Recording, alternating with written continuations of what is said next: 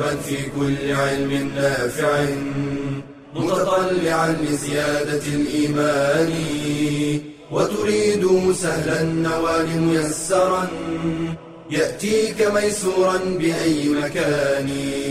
زاد زاد أكاديمية ينبوعها. صاف صاف ليروي غلة الظمآن. والسنة الغراء شارحة له فهما لنا من ربنا وحيان. بشرى لنا زاد أكاديمية للعلم كالأزهار في البستان. بسم الله الرحمن الرحيم. الحمد لله رب العالمين والصلاة والسلام على أشرف المرسلين نبينا محمد صلى الله عليه وعلى آله وصحبه وسلم تسليما كثيرا. أما بعد سلام الله عليكم ورحمته وبركاته. حياكم الله وبياكم وجعل الجنة مثوانا ومثواكم. ولقاء يتجدد في مادة الحديث واللقاء الرابع مع الحديث الثالث. حديث النواس بن سمعان رضي الله عنهما قال قال رسول الله صلى الله عليه وسلم البر حسن الخلق. البر حسن الخلق. والإثم ما حاك في نفسك. وكرهت أن يطلع عليه الناس. رواه مسلم. حديث جامع مانع فيه من الفوائد الشيء الكثير. قبل أن نبحر معه تعالوا بنا نقرأ معاني الكلمات وشرح المفردات. فيقول البر قال البر اسم جامع لأنواع الطاعات والأعمال المقربات. هذا البر اسم جامع لكل أنواع الطاعات والقربات. طيب. قوله حسن الخلق أي حسن الخلق سواء مع الله أو مع عباد الله. آه طبعا حسن الخلق له أشكال وأنواع لا أريد أن أستعجل فيها لكن دعونا نكمل معاني الكلمات.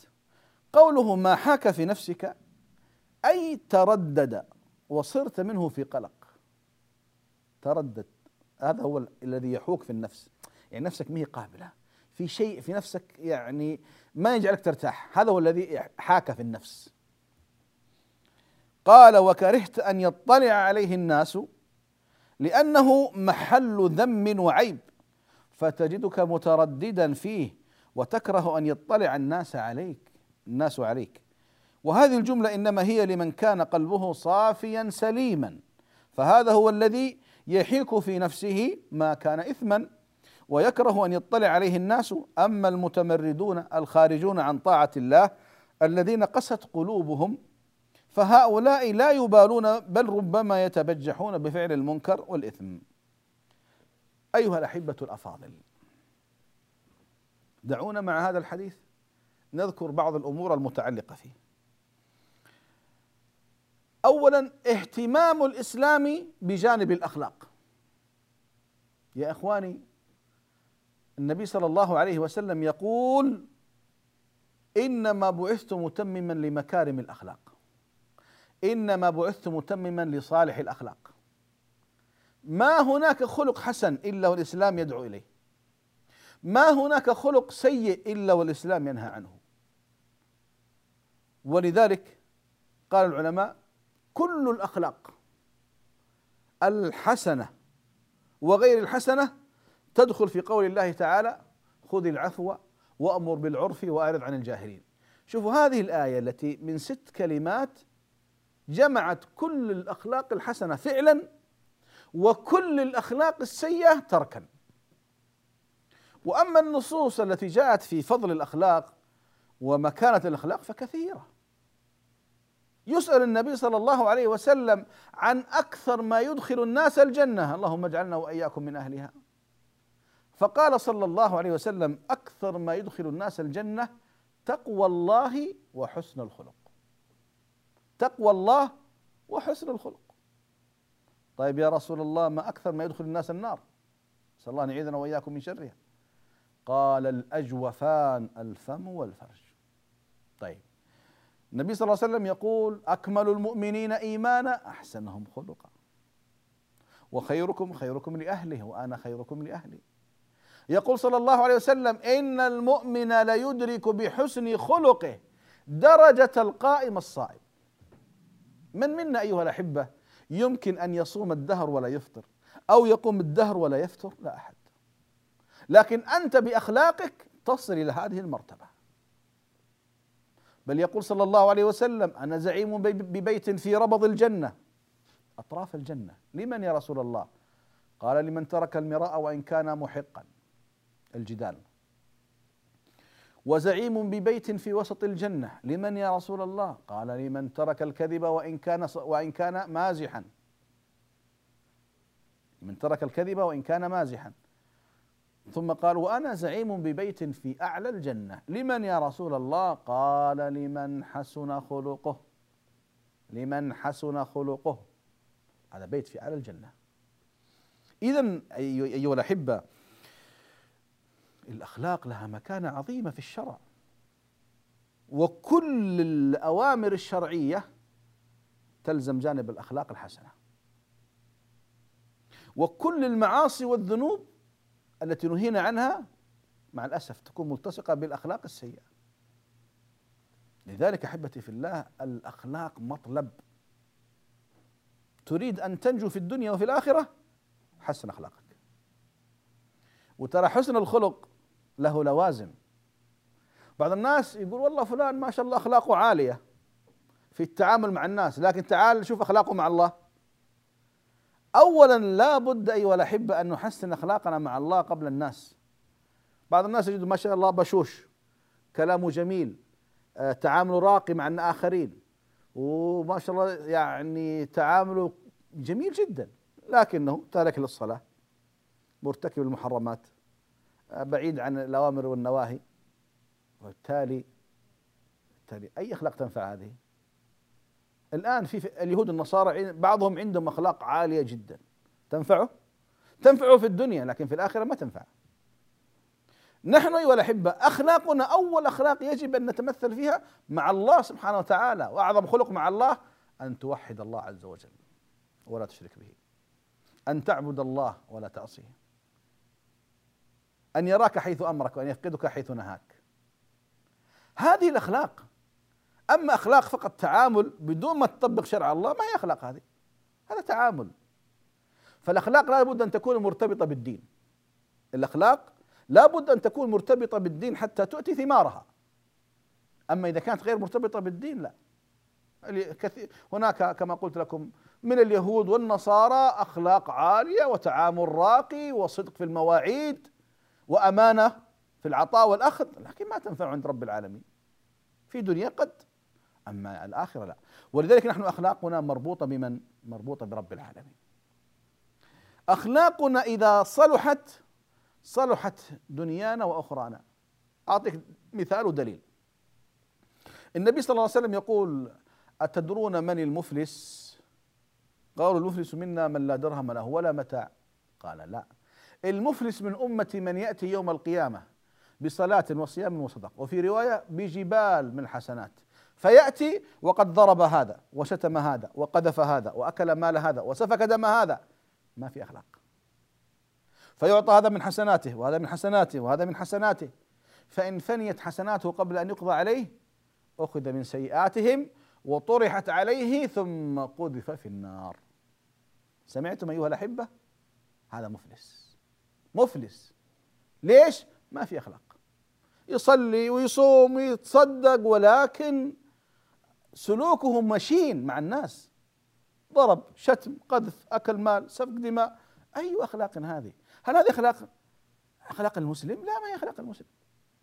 اذا الإسلام اهتم بجانب الأخلاق أيما اهتمام. بجانب الأخلاق أيما اهتمام. ولذلك الله يشهد في كتابه لرسوله صلى الله عليه وسلم وإنك لعلى خلق عظيم. هذا الخلق العظيم يجب علينا أن نتأسى به وأن نهتدي به وأن نقتدي به صلى الله عليه وسلم قدوتنا. لذلك أيها الأحبة نحن نشكو من أزمة في أخلاقنا. أقولها وأعترف. أمة الأخلاق تشكو من أزمة في الأخلاق. وأكبر شاهد على كلامي المحاكم وما فيها من قضايا. نتوقف.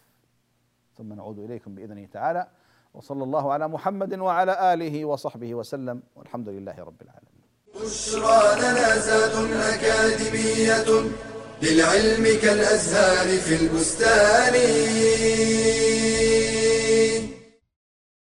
قد وصل بي الحال إلى الغفلة عن الطاعة والتكاسل في أدائها وكأني لا أشتاق إلى جنة ولا أرهب نارا ولا أخشى أن يتخطفني الموت في أي لحظة ولا أدري ماذا أفعل. كانت هذه رسالة من شاب أصيب بضعف الإيمان نتيجة تكاسله في طاعة ربه وغفلته عنها ورأى من نفسه كثرة الوقوع في المعاصي التدرج إلى معاص جديدة التهاون في أداء الصلوات والتكاسل عن الطاعات قلة ذكر الله ودعائه. عدم التأثر بآيات القرآن عدم ذكر الموت أو التأثر به. كل هذه أعراض لها أسباب منها.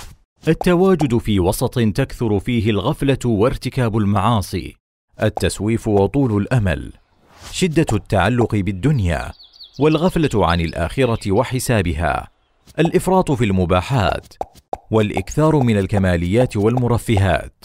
فمن أراد النجاة والفلاح فلينفض عن نفسه غبار التكاسل والتهاون والتسويف وليبتعد عن أهل الغفلة والسوء والهوى وليلتزم طاعة ربه ومرضاته وذكره ودعاءه وليحرص على صحبة صالحة تذكره إذا نسي وتعينه عند الفتور والكسل. فإن الله تعالى يقول واصبر نفسك مع الذين يدعون ربهم بالغداة والعشي يريدون وجهه. ولا تعد عيناك عنهم تريد زينة الحياة الدنيا. ولا تطع من أغفلنا قلبه عن ذكرنا واتبع هواه وكان أمره فرطا. بشرى لنا زاد أكاديمية للعلم كالأزهار في البستان. بسم الله الرحمن الرحيم الحمد لله والصلاة والسلام على رسول الله وعلى آله وصحبه ومن والاه. أما بعد سلام الله عليكم ورحمته وبركاته. وما زلنا مع حديث النواس بن سمعان قال صلى الله عليه وسلم البر حسن الخلق والإثم ما حاك في نفسك وكرهت أن يطلع عليه الناس. أحبتي في الله هذا عمدة في الأخلاق وأهمية الأخلاق. وكما قلت قبل الفاصل الأخلاق تحدد مسيرك في الدنيا وفي الآخرة. الأخلاق تنقسم إلى أقسام. أول قسم الأخلاق مع رب العالمين. وأعظمها في نظري أعظمها في نظري الحياء من الله. لأن الإنسان إذا استحيا من الله عز وجل عمل كل ما يرضي الله سبحانه وتعالى. الأخلاق مع النبي صلى الله عليه وسلم هي كثيرة لكن في نظري أن أعظم خلق يستحقه النبي صلى الله عليه وسلم المحبة الصادقة. فإذا أحببت رسولك صلى الله عليه وسلم تمثلت بكل أخلاقياته. الأخلاق مع الآخرين مع الناس. والعمدة في هذا عامل الناس بما تحب أن يعاملوك. به كما تدين تدان. الأخلاق مع النفس كثيرة لكن في نظر في نظري وتصوري أن أعظم خلق مع النفس الصدق. إذا كنت صادقا مع نفسك ستصدق مع ربك ومع رسولك ومع الناس بإذنه تعالى. الأخلاق حتى مع العجماوات والحيوانات والبهائم الرحمة والرفق. هكذا دين دين النبي صلى الله عليه وسلم. البر حسن الخلق. بمعنى أن حسن الخلق يجمع لك كل أنواع البر. شوف البر حسن الخلق. تريد البر؟ حسن أخلاقك. إذا حسنت أخلاقك ستقودك بإذن الله تعالى إلى كل أنواع البر. سواء في القول في الفعل في السلوك في المعاملة في الاعتقاد في كل شيء. شوف كيف يا إخواني ما أعظم هذه الكلمات من النبي الكريم صلى الله عليه وسلم الذي أوتي جوامع الكلم؟ البر حسن الخلق. هذه الكلمة تحتاج مجلد بل مجلدات. فكل خلق حسن يدعوك إلى البر. الأخلاق الحسنة تأمرك بالبر مع رب العالمين مع الرسول الكريم مع الناس أجمعين مع نفسك أيضا. تكون صادقا مع نفسك مع كل شيء. طيب والإثم؟ قال ما حاك في نفسك وكرهت أن يطلع على الناس طبعا الإثم له علامات. العلامة الأولى أنه يصير عندك تردد في نفسك. هذا صح ولا غلط؟ طب هذا حلال ولا حرام؟ طب والله يا أخي أنا متشكك. آه هذا الموقف هذه المشاعر آه بس وقف. إذا كنت صاحب فطرة سليمة وصاحب آه، دين ها فثق تماما أن هذا الحس الأخلاقي الذي هو عندك سيمنعك من كثير من الأمور. قد يكون الأمر حلال مباح لكن أنت بأخلاقياتك تترفع عنه. وهكذا كان ديدن كثير من السلف. كانوا يتركون أشياء كثيرة من الحلال حتى لا توقعون في المكروه أو في, أو في الحرام.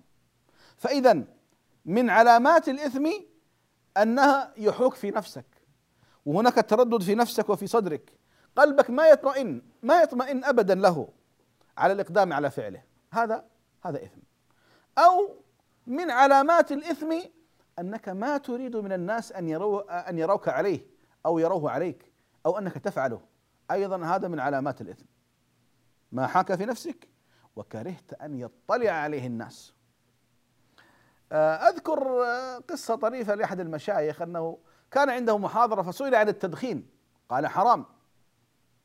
فقام رجل من وسط المسجد قال أعطني دليل. يقول فأجئته بالآيات والنصوص العامة التي ويعني آه، ويحل لهم الطيبات ويحرم عليهم الخبائث ومن هذه النصوص قال لا لا لا هذا مو خبيث هذا عندي أطيب من الطيب. يقول أروح له يمين يروح يسار أروح يسار أروح يمين. يقول رجل يعني رجل كبير في السن وكلامه إنه صادق. ما كان يعني إنسان مجادل. قلت له يا أخي هذا خبيث. قال من قال لك خبيث؟ أنا الدخان عندي آه، أجمع أحسن من أي شيء. رائحة نتنة. قال مين قال لك رائحة نتنة؟ هذه رائحة جميلة. يقول فجيت معاه في الطريق العقلي. قلت له يا أخي الكريم لو دخلت الآن بيتك ورأيت ابنك يأكل قرصا من الطعام أو خبزا تغضب ولا ما تغضب؟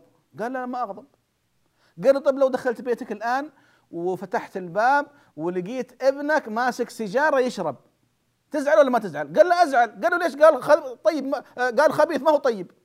قال بس هذا اللي كنت أريد أن أصل إليه. فالرجل ابتسم يقول أخرج الدخان من جيبه ثم كسره أمامي قال والله يا شيخ ما عاد أشرب الدخان بعد اليوم. الإنسان فينا قد إيش؟ قد يعني يمانع يعني إيش المشكلة؟ لكن لما جاب له المثل على ابنه آه قالوا تزعل ولا ما تزعل؟ قال لا أزعل ليش؟ قال ما هو طيب آه ما هو طيب خلاص وقفنا إذا ما هو طيب على الصغير ما هو طيب على الكبير هذا هو إيش؟ وكرهت أن يطلع عليه الناس بعض الناس ابتلى بالتدخين يدخن قدام الناس كلهم إلا قدام أبوه وقدام إخوانه الكبار ليش؟ يستحي خلاص ما دام تستحي إذا هذا حرام. عرفنا هذا الدليل العقلي؟ وكرهت أن يطلع عليه الناس. إذا أحبتي في الله أحبتي في الله على الإنسان على الإنسان أن ينتبه لهذا الميزان. الله عز وجل وضع في كل واحد منا هذا المبدأ الفطرة. بعضهم يسميه الحس الأخلاقي. الحس الأخلاقي يفرق لك بين إيش؟ بين الصح والغلط المقبول وغير المقبول. بعض الناس يعني فعلا إذا تفعل شيء مباح ما تضطرب ما تخاف ما تتردد. لكن الإنسان حينما يفعل الخطأ حينما يفعل الخطأ يبدأ هناك الشعور الداخلي والحس الأخلاقي يبدأ هناك اضطراب في النفس عدم تقبل. إذا أنت الآن تعمل شيء غلط تعمل شيء غلط. ولذلك هذان ميزانان وضعهما النبي صلى الله عليه وسلم لأصحاب الفطر السليمة أصحاب إيش؟ الفطر السليمة تجيني عند تاجر المخدرات تقول له إيش رأيك في المخدرات؟ قال لك والله إيش فيها؟ والله طيبة وتدخل لك دخل وتروق الرأس وتجعلك تشعر بانتعاش يا سلام آه هذا ما هذا ما تأخذ ما تأخذ فكره ولا ولا مشاعره لانها لأنها منكوسة. منكوسة. مريض. فطرة مريضة.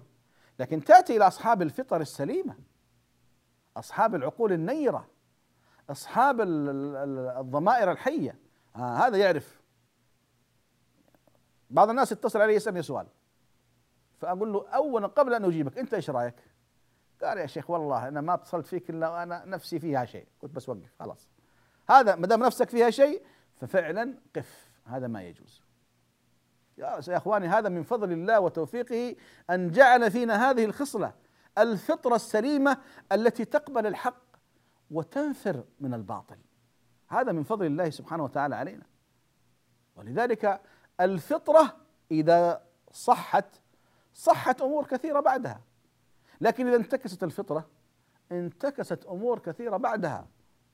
ولذلك النبي صلى الله عليه وسلم جمع البر في كلمتين البر حسن الخلق. الإثم قال ما حاك في نفسك ها؟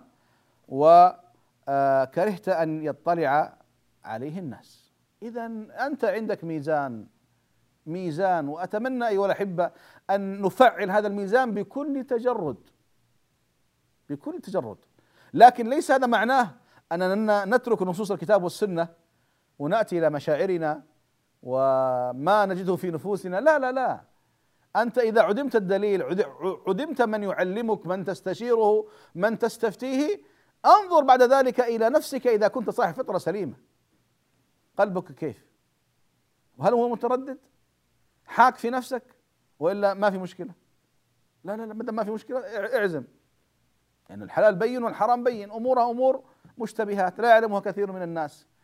هنا إذا ما وجدت من يفتيك إذا استخدم إيش؟ فطرتك السليمة. قلبك كيف؟ متردد؟ لا. طيب توكل على الله. يعني لو الناس رأوك أو رأوك عليه ما في مشكلة؟ والله ما في مشكلة. خلاص. استعن بالله. لكن كما قلت حين إيش؟ عدم وجود إيش؟ من يعلم أو يفتي أو يوجه. فاصل ثم نعود بإذن الله وصلى الله على محمد وعلى آله وصحبه وسلم والحمد لله رب العالمين بشرى لنا زاد أكاديمية للعلم كالأزهار في البستان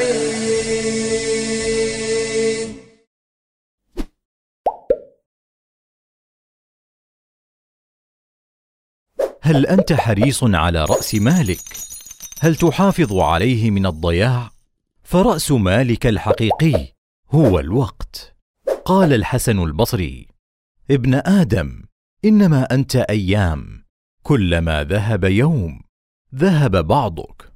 ومن أهمية الوقت أقسم الله به في كتابه فقال والليل إذا يغشى والنهار إذا تجلى.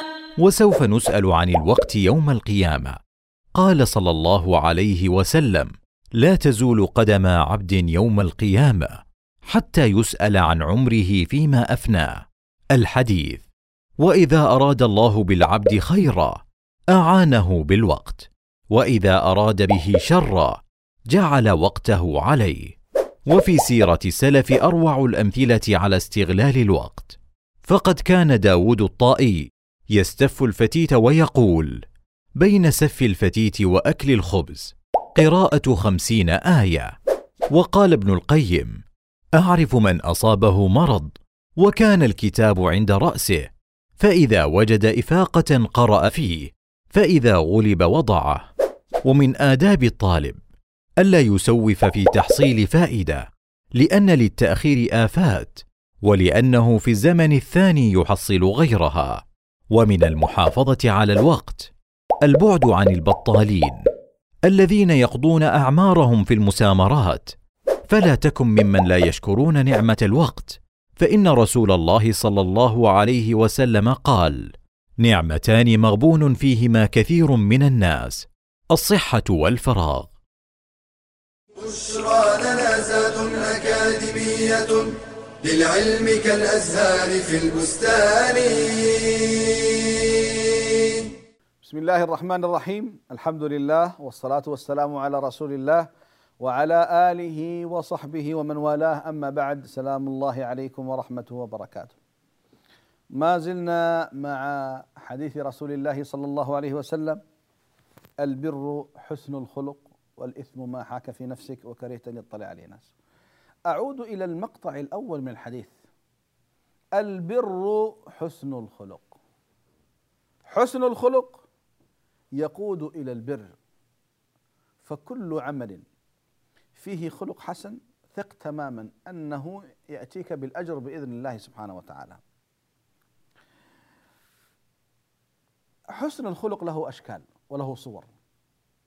من تلك الصور الكلمة الطيبة تدخل بها السرور على أخيك المسلم. مهم جدا أيها الأحبة أن يكون كلامنا مع بعضنا طيبا. كلمة طيبة وقل لعبادي يقولوا التي هي أحسن. إن الشيطان ينزغ بينهم. ورب كلمة قالت لصاحبها دعني. ما أجمل أيها الأحبة أن نتحلى بالأخلاق الطيبة عامة وبالكلمة الطيبة خاصة. أيها الأحبة بعض الكلمات تكون وقود فتن وقود حروب. كم من الأرواح أزهقت ومن البيوت تهدمت ومن الأسر تقطعت والسبب وتفرقت والسبب كلمة. كلمة. ذيك العرب يقولون رب كلمة قالت لصاحبها دعني. وقد والعياذ بالله الإنسان يخرج من الدين بكلمة. نعم. قد يخرج بكلمة. وقد يفسد عليه دنياه وأخراه بكلمة. إذا الكلمة الطيبة كما قال صلى الله عليه وسلم الكلمة الطيبة صدقة. الشيطان يوغر الصدور.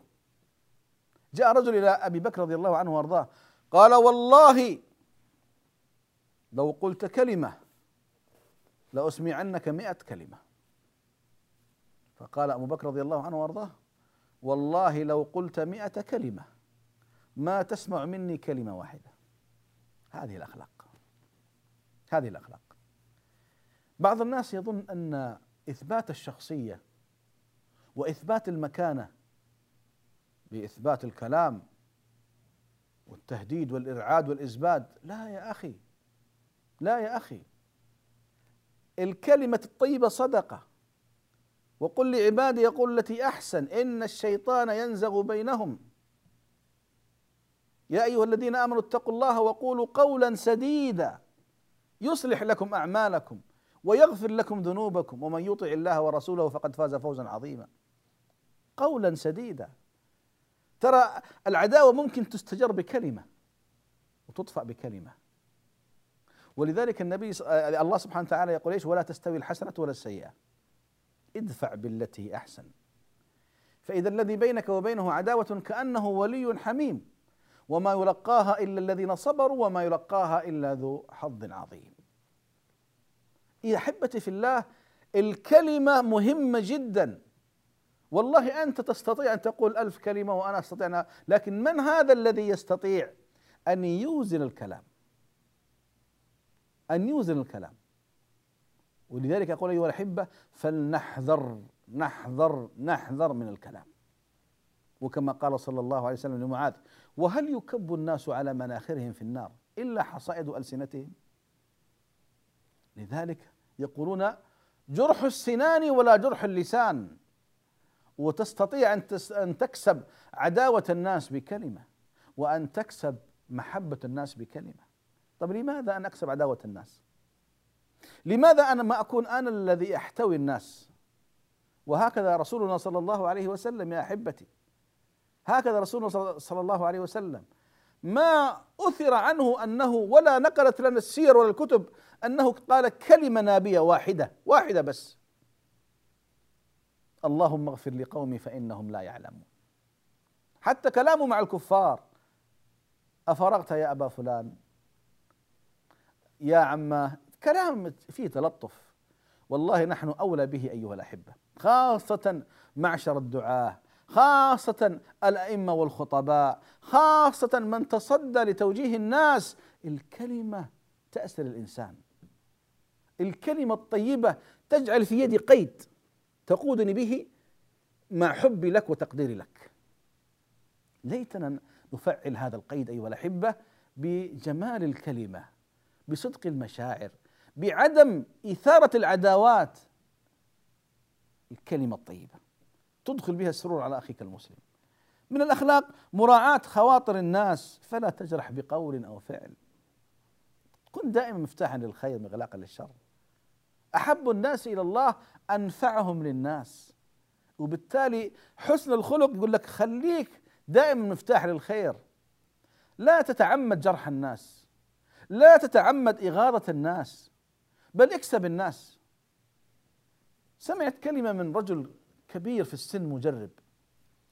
يقول وهو يتكلم قضية احتواء الناس ولو أقل إنسان قال حتى أكرمكم الله ولو كان كلبا. كلبا معي ولا كلبا ضدي. يقول حتى أكرمكم الله لو كان كلب أكرمكم الله يكون معك ولا يكون ضدك. فكيف إذا كان بشر؟ فكيف إذا كان مسلم؟ فكيف إذا كان قريب؟ فكيف إذا كان قدوة؟ إذا أحبتي في الله المسلم لا يتعمد أذية إخوانه لا بقول ولا بفعل. وإن حدث هذا يعتذر الإنسان. يتأسف. يا أخي النبي صلى الله عليه وسلم مع سواد بن غزي رضي الله عنه في في في في, في الغزوة لما طعنه بخاصرته بعود قال آلمتني يا رسول الله. قال اقتص. قال أنت ضربتني على صدري صدر عاري ارفع قميصك.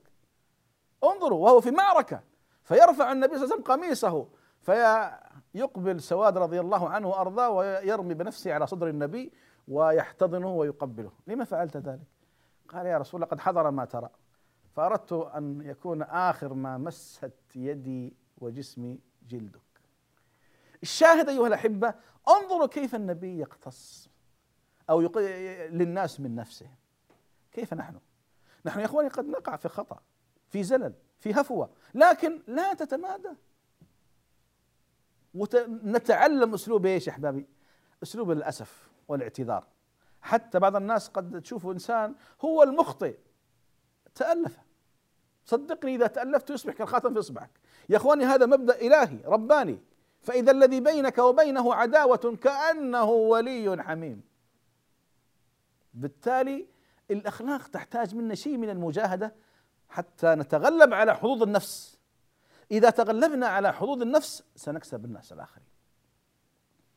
هذا كلام الله سبحانه وتعالى. ولا تستوي الحسنة ولا السيئة.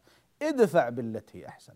وكما قال عمر رضي الله عنه وأرضاه من عصى الله فيك فأطع الله فيه. هذه أخلاق. كلما ارتقينا بأخلاقنا كلما سمونا بأنفسنا كلما أحبنا الآخرين. بل أحبنا الله رب العالمين سبحانه جل في علاه. كظم الغيظ وعدم إنفاذ العقوبة عند القدرة. لا تكن إنسان يعني تريد أن تتشفى من الناس تنتقم من الناس. لا يا أخي. ما هي هذه صفات آه، صفات أصحاب الأخلاق العظيمة؟ هذا رسولنا صلى الله عليه وسلم يدخل مكة فاتحا ومعه جيش عرمرم عشرة آلاف مقاتل. اذهبوا فأنتم الطلقاء. اذهبوا فأنتم الطلقاء. هذا رجل يريد أن يقتله فيقف على رأسه بالسيف من يمنعك مني يا محمد؟ فيقول الله. فيسقط السيف يتناوله صلى الله عليه وسلم. من يمنعك مني؟ قال يا محمد كن خير آخذ. فعفى عنه. يا إخواني رسولنا صلى الله عليه وسلم أعطانا قدوات عظيمة جدا في شخصيته صلى الله عليه وسلم. اذا كظم الغيظ. كم فعل به النبي صلى الله عليه وسلم؟ العفو عند المقدرة. كف الأذى عن الناس. هذه كلها من الأخلاق أيها الأحبة. لما أنزل الله قوله تعالى خذ العفو وأمر بالعرف وأعرض عن الجاهلين. قال صلى الله عليه وسلم يا جبريل ماذا أراد الله بهذا؟ قال إن الله يأمرك أن تصل من قطعك وأن تعفو عن من ظلمك وأن تعطي من حرمك. هذه أخلاق محمد صلى الله عليه وسلم. أسأل الله أن يوفقنا وإياكم لكل خير وأن يجعل أعمالنا خالصا لوجه الكريم. وصلى الله على محمد وعلى آله وصحبه وسلم والحمد لله رب العالمين. يا راغبا في كل علم نافع متطلعا لزيادة الإيمان وتريد سهلا النوال ميسرا يأتيك ميسورا بأي مكان. زاد زاد أكاديمية ينبوعها.